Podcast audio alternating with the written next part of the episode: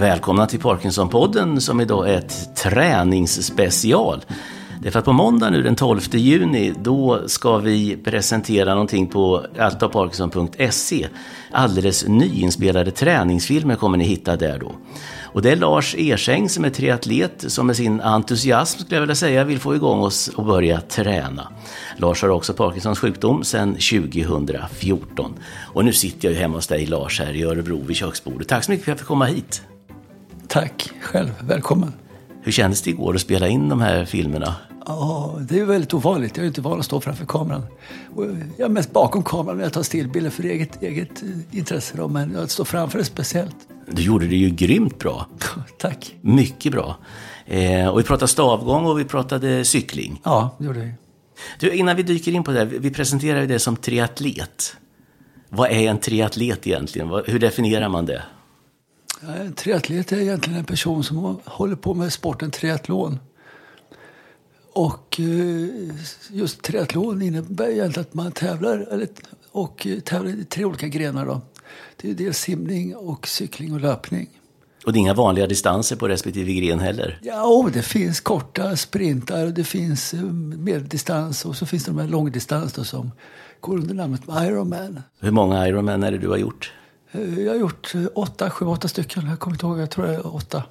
Och detta efter att du fick Parkinsons sjukdom? Ja, precis. Men Parkinsons sjukdom kom egentligen inte sker i mitt träningsliv. Jag ändå hade en, en förändring på gång. Jag hade sprungit några maratonlopp och under Stockholm maraton tjugotolv så gjorde jag mig väldigt illa. Och därefter så började jag fundera på framtiden och hur jag skulle kunna träna mer än vad jag gjort hittills. Men träna på ett klokt och sunt sätt. Då kom ut... triathlon med in i bilden och, som en, och en målsättning kanske långt bort någonstans där kunna göra en Ironman en gång i livet i alla fall. Så, Tanken slog tack. dig aldrig att lägga ner det där när du fick Parkinson? Nej, men Parkinson levde jag med sedan om på något vis. Det var liksom inte, det fanns ju med, men den styrde ju inte mitt liv. Det var inte det primära liksom? Det var inte primära i mitt liv, utan jag hade andra saker som jag höll på med och just det här med triathlon när jag började och jag kunde få tävla min första tävling då i en sprintdistans tjugofjorton var helt magiskt. Ja, häftigt. Och distanserna då på Ironman, då är det simning? Ja, man kan säga simning fyra kilometer och det är cykling arton mil och sen ett maraton på fyrtiotvå kilometer. Och det ska man göra helst så fort som möjligt. Och de allra flesta klarar inte en av de grenarna överhuvudtaget. Och då kör ni tre stycken efter varann. Ja. Hur länge håller du på då? Ja, jag håller på kanske fjorton timmar ungefär. Och det... Det är väldigt lång tid, så jag är bland de sista. Men det är ganska skönt att komma bland de sista. För att då är det ju som att gå i mål när man, ungefär som man har vunnit. För att det är inte så många kvar om de andra där. Utan man rullar man in själv då och får publikens jubel och ovationer där. Så att, vilket skick är man i då? Är man adrenalinstinn då? Och, och ja, det är en kombination av att man är utpumpad, fullständigt trött. Och otroligt nöjd och tacksam. Euforisk nästan. Euforisk, precis. Ja. Det är liksom bara sprutar endorfiner och... olika signalsubstanser där som är positiva. Så att just då känns det alldeles, alldeles otroligt bra. Då känns det som att du skulle göra ett varv till? Ja, men då känns det som att jag nästan skulle kunna säga att jag känner mig frisk, jag är inte sjuk. Jag har liksom, allt känns bara toppen. Men man gör inte ett till, nej absolut inte. absolut inte ett till. Nej. Nej, det är helt fantastiskt, det är helt sanslöst de där. Och jag för mig det var någon siffra att det finns tre stycken i världen som håller på med, med triathlon som har Parkinson. Ja, jag vet inte riktigt hur det var, men jag gjorde mina första Ironman. Då vet jag möjligtvis att det fanns en till utöver, utöver mig. Det var vi två vid det tillfället, men det finns några till att göra. Det finns någon i U S A också, någon äldre man som springer lite maraton vet jag. Mm. Och lite kring löpning, just, just triathlon och Ironman. Nej, det är nog inte så många. Vilken gren tycker du är bäst utifrån om man tittar på Parkinson? Utifrån Parkinson så är det nog cykling bäst. Mm. Och det är min favoritgren har blivit. Annars ja. är jag liksom inte löpare i grunden, men det är ju löpning. Jag, jag kommer ursprungen från den ja. idrottsgrenen då. Och har gjort några maraton och eh, ett mängd, mängd mindre lopp också då. Så det är liksom min favoritgren från början. Men cykling är bra, det, det är absolut. Den är ju väldigt bra träningsform.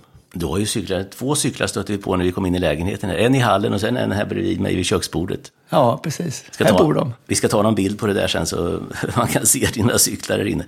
Ja, du kan ta dem här ute, det är inga billiga cyklar. Nej, det är riktigt. Det är klart att det är ju dyra cyklar och, och lite speciella cyklar. Som sagt, utseendemässigt också såklart.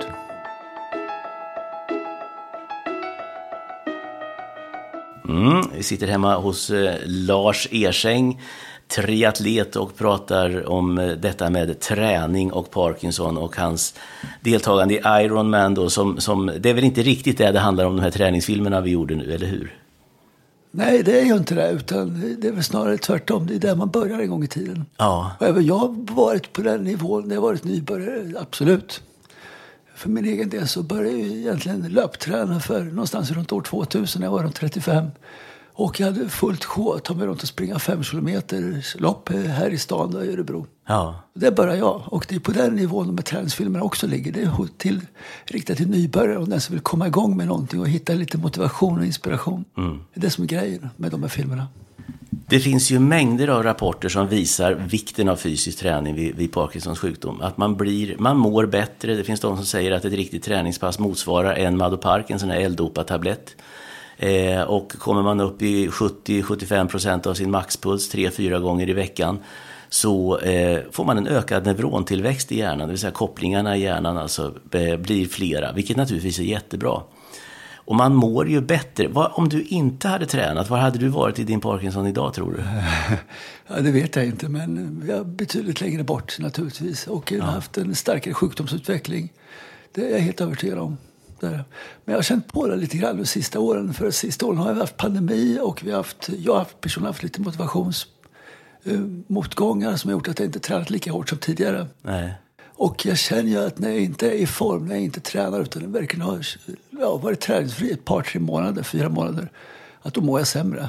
Det är liksom ja. Inget snack om saker. Jag märker stor skillnad på att träna hårt. Vad är det du känner i kroppen när du inte tränar? Symptomen blir ja, tydligare. Symptomen blir tydligare och kroppen blir oroligare. Jag finner ingen lugn. Nej. Svårare att sova på natten. Kanske ta någon extra tablett då och då. Och endorfinerna susar runt. Ja, precis. Att man mår rent allmän. Allmäntillståndet är betydligt sämre om jag inte tränar. Påverkar det stelhet och smärta och sådana grejer också? Ja, definitivt. Absolut. Jag är mycket stelare om jag inte tränar. Ja. Det.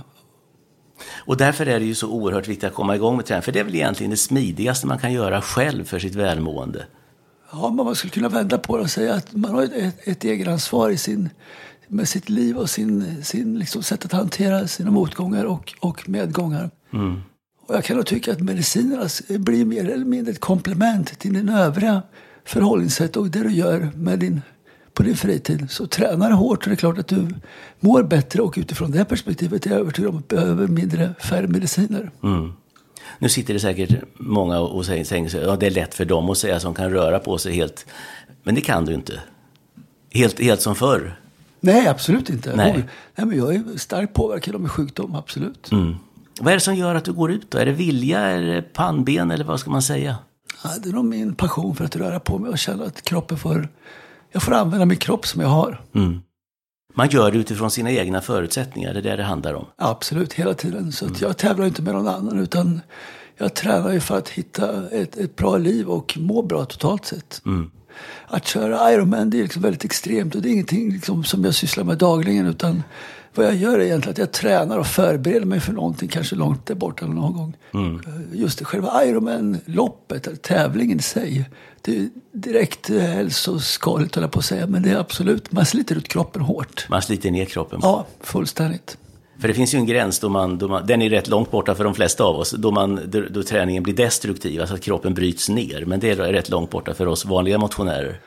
Ja, man kan ju dra på sig skador i alla fall som nybörjare, och det är väl mm. det som är problemet oftast med nybörjare, att de, man tar i för hårt till en början, och mm. det är bättre att man går ut lugnt och ökar istället, så man känner att man, det bär med sig hela tiden och man känner att det känns bra. Mm. Jag brukar säga att, att det bästa träningspasset man har gjort, det är det när man längtar till det nästa.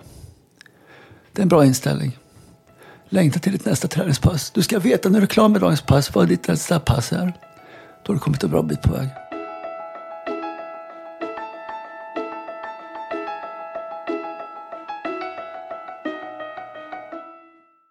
Får visdomsord här av Lars Ersäng. Alltså när man, det bästa träningspasset är när man längtar till nästa träningspass.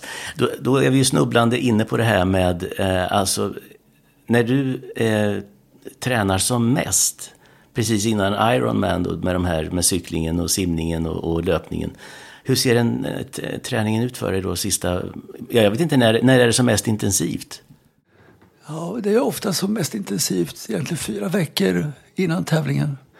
Sen börjar man fundera på att trappa ner för att liksom höja upp formen lite. Mm. Man är oftast sliten vid den tidpunkten och man kan ligga på gränsen till att, till att få en liten känning någonstans eller att man är lite trött. Och då är det viktigt att man sköter med, med kosten och med sömnen så att man känner att man gör vad man kan för att vila. För tränar man hårt måste man vila hårt. Det liksom, mm. Den balansen är jätteviktig. Det är bra att träna hårt och vila hårt. Ja, jag tycker det. Precis, ja. Det är vad det handlar om. Ja. Sover du bättre av, av träningen? Ja, det gör jag. Mm. Definitivt. Om man tittar på distanser och, och tid du lägger ner och sådär på saker och ting, då var de här tre grenarna innan. Ja, precis. Ja, men det beror ju på vart man befinner sig i träningsläget där. Men låt säga att en, en månad före tävling, då kanske jag ligger på, på cykelpass runt tolv till fjorton mil, eh, långpass. Kortare pass på fyra till fem mil kanske på cykeln. Då. Löpningen då börjar i man... veckan? Ja, precis. Min, minst två sådana pass. Och sen så löpningen, det kanske man ska ligga på någonstans runt. Ja, milen är ganska kort i det här läget. Det känns som att den, den är inte speciellt. Man bör kanske ligga på någon halvmara då, på runt två mil i alla fall. I det tillfället. Och kunna simma åtminstone två, två och en halv kilometer också då, i, i sjön då såklart. Det är inte bara öppet säkert, vatten. Öppet vatten är det då. I och för sig har vi våtdräkt på oss, men det är, det är ju så reglerna ser ut, så det får man ha då. Ja, ja. Ganska mycket träning vid de tillfällena. Sen så kan man säga att när det är två veckor kvar till tävling då har man, har man halverat träningsmängden och sen så sista dagarna så är det bara att gå och njuta och ladda upp mentalt och förbereda sig för loppet. Alltså hur laddar du mentalt för det här? Det är för att jag menar när man hoppar i vattnet och då, då har du fyra kilometer simning framför dig, arton mil cykel och en mara. Hur motiverar man sig att ta sig igen? Nu ler du. Ja, alltså vad man gör det är att man tar en sak i taget. Om jag skulle ta hela loppet i en mumsbit, då skulle inte jag klara det. Skulle jag absolut inte. Det finns inte chans mentalt. Då kommer jag dä- däcka och väga fullkomligt. Utan man får delmål. Man har delmål, som på simning till exempel. Och så har man ju bojar som, som mäter hur långt man kommit i simningen. Det brukar vara en boj var femhundra meter ungefär. Så man tar en boj i taget. Mm. Allt annat finns inte. Man tittar inte hur långt man simmat. Man tittar inte hur långt man är kvar. Man tittar vart nästa boj är. Och i det läget, då tar du en boj i taget. Utan du tar inte fem bojar, utan du tar en boj i taget. När du tagit en boj, då tar du nästa boj. Mm. Och när du tagit en boj, tar du nästa boj. Liksom att det hela tiden bygger på alltså, mentalt i huvudet just den typen av tankegång. För det går inte. Alltså skulle man ta in alltihopa, vad det då blir tjugo till tjugotvå mil totalt? Ja, det, det går ju inte. Nej, det funkar ju inte. Nej. Det kan jag tänka mig. När du cyklar sen då, är det samma sak då? Att du tar en sväng i taget liksom? Ja, precis. Som på, tittar man på en Ironman-tävling eller triathlon-tävling rent allmänt så är det ju så att man har med en bana man cyklar runt om. Mm. Och det är klart att man delar upp den också då. Och eh, det finns ju olika knep för det här också. För när man kommer upp på cykling då är det dags att tillföra lite energi. För man mm. måste ju hålla energivågen, energivågen hög då i, i kroppen när man kör just cyklingen. Mm. På simning kan man ju inte få i sig någonting utan då får man vänta tills man hoppar upp på cykeln. Får man en kallsup i bästa fall? Ja, eller i värsta fall. Det kan man få, ja. Precis. Eller en spark eller en armbåge. Ja, eller något annat från ja just det, det är tätt mellan er. Ja. ja, så det är trångt i vattnet i vissa bitar där sen då. Alltså detta med att ta eldopa under ett sånt här lopp, hur gör du med det? Ja, precis. När du är ute i fjorton timmar? Ja, precis. Det är ju en hel dags ranson. Ja, det är det. De har med sig medicin på cyklingen. Ja. Tar du mer medicin under ett sånt här lopp än en vanlig dag? Ja, det gör jag. För då vill jag vara välmedicinerad och vara mjuk och fin i kroppen och ja. försöka och få, få den fysiska biten att funka. Det är riktigt. Så jag ligger lite högt i medicineringen där. För det där är ju något som man har diskuterat om det är så att man vid träning bränner mer dopamin, alltså L-dopa-tabletter än vid stillasittande. Det vet jag inte. Men det känns bra att ha med sig flera. Ja, jag tar ju, jag tar ju flera vad jag mm. kanske är medicinerad till. Men det är ju, jag är under eget ansvar. Det finns ju ingen läkare som skulle kunna råda mig att ta mer så. Nej. Men visst kan man ta en liten extra tablett om man kanske ska ut och springa ett, ett kort. Men just den typen av aktivitet, när man ska vara igång kanske fjorton timmar, det bygger ju på att man också tillför annan energi då, som, som sportdryck och, och sånt som finns att tillgå på en sån tävling då. Så mm. att, att tillföra energi är otroligt viktigt. Men för att få just balansen med, med symptomen som jag har med skakningar och stelhet och den, det är ju viktigt att jag också är medicinerad bra. Så att utöver min normala dos så tillför jag ändå någon extra under dagen. Det gör jag. Ja. Vad trycker du i dig och vad äter du för någonting? Det är inte en mosbricka. Nej, det är inte. Utan på ett, ett, ett triathlonlopp. Då har man med sig flaskor med sporttryck som man ja. fäster på cykeln i flaskhållare. Och mm. sen så finns det vätskestationer på vägen. Där kan man få banan, man kan få bulle, man kan få chips på vissa ställen. Man får ja, snabba kolhydrater. kolhydrater. Ja. Kola, kaffe och sådana gels som finns. Och, och också de här energitankar. Ja, just det, som en gelé som man trycker ja, i sig då. Ja, precis. Just det. Ja. Ja, det är helt fantastiskt det där. Du, eh, nu tänkte jag att vi skulle dyka in lite grann på det vi gjorde igår. Då spelade vi in de här eh, om stavgång och om cykling. Eh, du går stavgång en del. Ja, absolut. Det, jag tycker stavgången funkar otroligt bra för mig som har Parkinson. Vad tillför det med stavarna där liksom? Inte bara gå ut och gå? Nej, precis. Det handlar inte om att låta stavarna bara hänga med, utan du måste använda stavarna och ha dem på ett, ett bra sätt så att du får det som ett komplement till din gång. Mm. Man får ju ofta, som med Parkinson, så får man ofta kortare steglängd och man kan gå och hasa med fötterna. Man kanske lite, haltar en del och det finns ju den typen av problematik mm. när man har Parkinson. Och då, du får ju liksom en, en balans som är liksom mycket bättre om du har stavar som du går med. Känns det tryggare att ha stavarna med sig? Ja, absolut. Det gör, de hjälper ju till. Ja. Och du får ju överkroppsträning dessutom som... som ja, att du får till det också då. Öva motoriken med ja. synkronisera ben och armar. Använd stavarna effektivt så att man liksom får en bra isättning av staven så att du känner att du, du trycker till med armen så att du liksom tar det framåt. Inga stavfel. Inga stavfel. Nej. Nej. Och sen så är det klart att gör man, använder man stavarna rätt så kommer man ju fram mycket fortare. Du får ju också en mycket längre steglängd. Mm. Det är jättebra för mig som går annars och haltar och så. Utan... Man börjar trippa lite lätt ibland. Ja, precis. Och det är väldigt bra att ha stavarna som hjälper mig att ta ut stegen och rejält. Och det där illustreras ju jättebra i de filmerna som eh, ligger på webbsidan nu, så man kan titta på dem. Ja, precis. Där du marscherar ut i skogen. Ja, precis. Sen är skorna viktigt när det gäller också stavgång, tycker jag. Därför att stabila, bra skor med bra sula och eh, mm. som sitter bra på foten, som går upp en bit på ankeln, som får ett, ett stöd och en... en... Du hade kängor på dig. Ja, jag hade riktiga kängor på mig då mm. när vi spelade in. Och jag tycker att det är det bästa att ha när man ute och går. Mjuka... Mjuka löparskor, de passar bäst till löpning och promenad. Men just att använda stavar och vara ute mer på skogsstigar, då är det bra med rejäla skor. Mm, mm. Vad ska man tänka på annars utrustningsmässigt? Vad behöver man? Utöver kängor och, och stavar så behöver du just inget mer. Utan det är vanliga träningskläder. Du kan mm. ha kortbyxor, långbyxor, tights. Något som inte sitter åt för mycket och som känns bekvämt att gå i. Ja, en, en bra tröja, ingen bomullströja, en sporttröja av något slag och kanske någon vindjacka om det är dåligt väder. Mm. Keps om det är väldigt soligt. Hur långt ska man gå i början? Så man inte går för långt? Om man inte tränar överhuvudtaget, då ska du börja med att liksom lära kroppen och ta emot den, den aktivitet som du utsätter den för. Mm. Ja, men man kan gå en kvart. Mm. Det som är absolut viktigast när det gäller all träning överhuvudtaget, som är liksom en nyckel till framgången, och det är liksom kontinuiteten i träningen, att hela tiden träna regelbundet. Regelbundenheten är den som gör att du klarar av att kunna träna på lång sikt. Hur många gånger i veckan ska man gå den där rundan? Lagom. Lagom? Ja, så att du känner att det känns bra. Mm. Det måste vara lite lustfyllt, va? Ja, det, också. Det är det här med att längta till nästa pass. Ja, men precis. Det ska känna kul, du ska känna glädje, du ska känna att det känns bra mm. dit. Så om du går kanske tre gånger i veckan och en kvart varje gång till att börja med, så är det liksom en bra start. Gå två gånger i veckan, det går också bra, men hitta kontinuiteten och gör det två gånger i veckan. Mm. Ta dig ut ur soffan och gå iväg. Ja, jag tycker det är bättre att gå till exempel tre kilometer tre gånger i veckan än att gå en mil en gång i veckan. Mm. Bättre att ta de här, att man delar upp det istället. Och man skjuter fram hela tiden. Alltså man bygger på sin kondition utan att man märker det nästan. Du pratade om svettning innan här. Alltså gå till du blir svett eller någonting sånt. Så ja, precis. Det kan också vara ett mål man har, att när man är nybörjare, att man går tills man börjar svettas. Mm. Sen går man hem.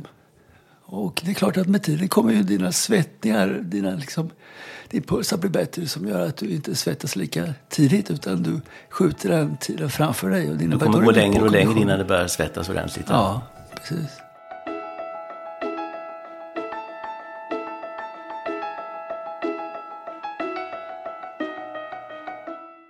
Sen var vi på det här med cykel.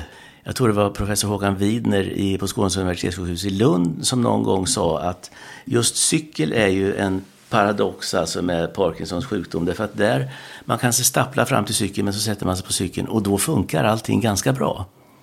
Det går ganska lätt att cykla. Ja, vad håller du med om det eller? Ja, det gör jag till viss del. Jag, mm. Nu har inte jag de så, så stora motoriska problem. Nej. Även om jag märker väldigt tydligt på min vänstersida att jag är stel och kraftlös, upplever jag. Mm. Och det är klart att då är ju löpning kanske det tuffaste momentet, men cyklingen är kanske det lättaste momentet mm. av de två. Då. Mm. Det är klart att när man kommer upp på cykeln och man trampar iväg så ganska lätt får man ju fart på cykeln utan att behöva anstränga sig speciellt hårt. Och det är ju en enorm glädje att känna att man faktiskt tar sig framåt. Och det är ju helt perfekt. Ja, det syns ju också på de här filmerna. Du cyklar ju som ett jehu där, va? Det är, ja, men det är ju jätteskönt att, att, att se. Ja, precis. Och det funkar ju jättebra. Och det innebär ju att det är ju också sån här träning som man kan börja med om man inte tycker om stavgång. Eller? Ja. Hur börjar man där då? Vad ska man ha för cykel? En vanlig cykel. Vilken som helst? Ja, spelar ingen roll vilken mm. cykel du har, utan en vanlig standardcykel. Och vad ska man tänka på utrustningsmässigt på cykeln? Du ska ha däcken pumpade, du ska ha kedjan smörjd och du ska ha cykelhjälmen på dig och reflexvästen också, tycker jag faktiskt. Och sen när man börjar köra sina pass? Ja, sen när man kör sina pass så tycker jag, hitta en runda som du tycker som du trivs med. Du kanske ska, ska åka någonstans där du vill se på någon utsikt, eller du kanske ska åka någonstans och ja... uppleva någonting. Men inte perfekt. Över femton tjugo mil de första träpassen. Ja, man kan vänta några veckor. Ja, precis. Ja. Nej, men det är någon kilometer kanske eller någonting sånt. Ja, precis. Du kan ju samma sak där. Tills du känner att du börjar bli varm och lite svettig, och då kan du vara nöjd för dagen. Mm. Sen är det väldigt individuellt. När man börjar svettas, det kan bero på väderleken, det kan bero på miljön man befinner sig, om det är backigt eller mm. frakt. Och det finns många saker som påverkar just den biten. Så att mm. tänk samma sak här och vara ute en kvart tre gånger i veckan och cykla. Du ser så lycklig ut när du pratar om det här. Det är så härligt att se på något vis. Jag, jag kan ju tänka mig att, som jag sa tidigare, att många sitter och tänker att hur ska jag orka det här och det funkar inte för mig och så vidare. Och, eh, han, de som inte kan cykla eller som inte vågar prova att cykla, de som inte vill gå med stavar, det finns mycket annat man kan göra. Det finns jättemycket man kan göra såklart. Man kan gå på gymmet, vilket jag tycker är väldigt bra. För då får du en allsidig träning om du tar hjälp av en bra träningsperson mm. på gymmet. Det finns mycket annat. Bland Parkinsons så är det ju väldigt vanligt med bordtennis. Just det. Eh, boxningen har ju funnits ett antal också. Mm. Dansen är populär bland många som tycker att det är en bra motionsform. Och det, det stora hela handlar egentligen inte om vad man gör, utan det är precis som sagt att det ska vara med glädje, man ska tycka att det är kul och man ska liksom känna att det känns bra efteråt. Det är det absolut viktigaste. Man ska hitta sin grej helt enkelt. Sin grej. För det viktiga är att man rör sig utifrån de förutsättningar man har. Ja, absolut. Och att man vågar ta i lite extra, för det är inte farligt att ta i när man har Parkinson, utan klämma i lite extra på några pass ibland så ska du se att du kommer att mm. utveckla dig definitivt. Har du känt varje träningspass, åh vad kul, eller har du känt motstånd, var du skönare att sitta kvar i soffan och ta en påse chips till? Det kan du lita på. Det är ju så här att även jag har mina svackor, och så är det när man tränar och tränar hårt och man kanske har en hög målsättning någonstans. Att det finns många pass som är så otroligt tuffa mentalt att man helst skulle vilja slippa dem helt och hållet. Mm. Inte ångest, men när, nästintill lite sådär mentalt motstånd att ta, ge sig ut. Så att alla pass är inte glada. När du kommer hem sen efter ett sånt pass, hur känner du det då? Ja, det beror på hur det har gått. Mm. Eftersom jag har Parkinson så är jag inte säker att det har gått bra, utan det kan vara så att jag har startat löpningen och sen känner att nej, det funkar inte då, kroppen är inte med mig. Men du försökt i alla fall? Då har jag försökt, men då går jag hem och sen är det bra med det. Så får man bryta ihop och komma hem till nästa dag eller nästa tillfälle. Då får man vara lite nöjd i alla fall att ja, man absolut. Tog sig ur och försökte, ja. Eller hur? Vi kanske kommer in på det här med just kring träningsupplägg och liknande, så kan man se det istället som en veckodos. Att du måste inte köra måndag, onsdag, fredag. Du kan köra vilka dagar du vill, men bara göra tre gånger i veckan. Mm. Kan man köra måndag, tisdag, onsdag om det känns bra? Och sen... Ja, det kan du göra, men du kanske inte kan köra lika hårt onsdag som du gjorde måndag. Nej. Eller också hitta en balans där du känner att du räcker hela vägen. Mm. Vad är det smartaste träningsupplägget skulle du säga när man börjar? Det är smart. Det, ja, det var en svår fråga. Det smartaste träningsupplägget när man börjar är just kontinuiteten. Ja. Och hitta att man på något vis trivs med det man gör.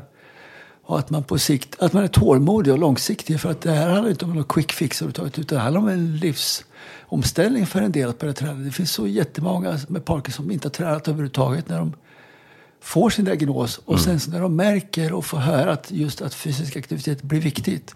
Börja med någonting. de gör ju en jätteresa och, och får jättebra liksom, utväxling av den träning man ger. Medan den som kanske tränar hårt och, och vet vad det innebär att träna hårt och får symptomer kanske inte får samma utväxling då, för man är van att utsätta kroppen för, för träning. Så att, och det är det som har gjort just, de, just det att det blev så viktigt för oss med Parkinson att träna. Just att man liksom till och med vetenskapligt bevisat att det är på det viset. Mm.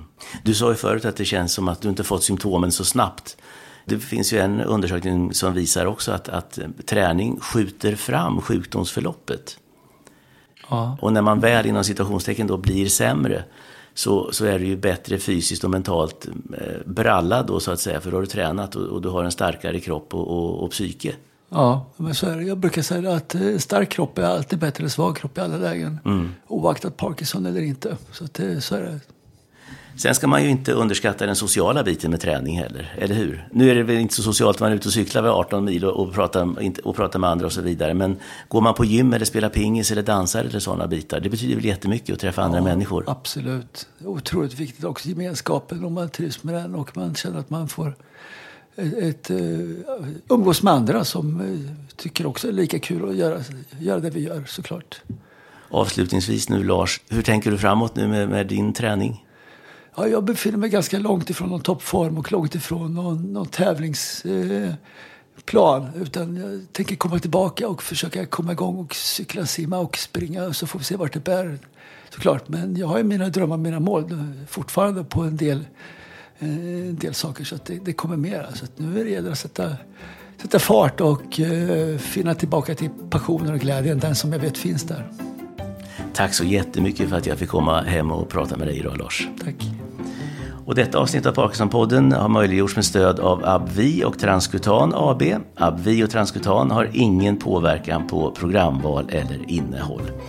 Inge Amundsen är det som sköter ljudet och jag heter Anders Stålhammar. Och ni hittar denna Parkinsonpodd på alltom parkinson punkt se och där hittar ni också filmerna med Lars som där han visar träningsupplägget. Tack så mycket för idag. Ha det bra. Vi hörs igen. Hej då.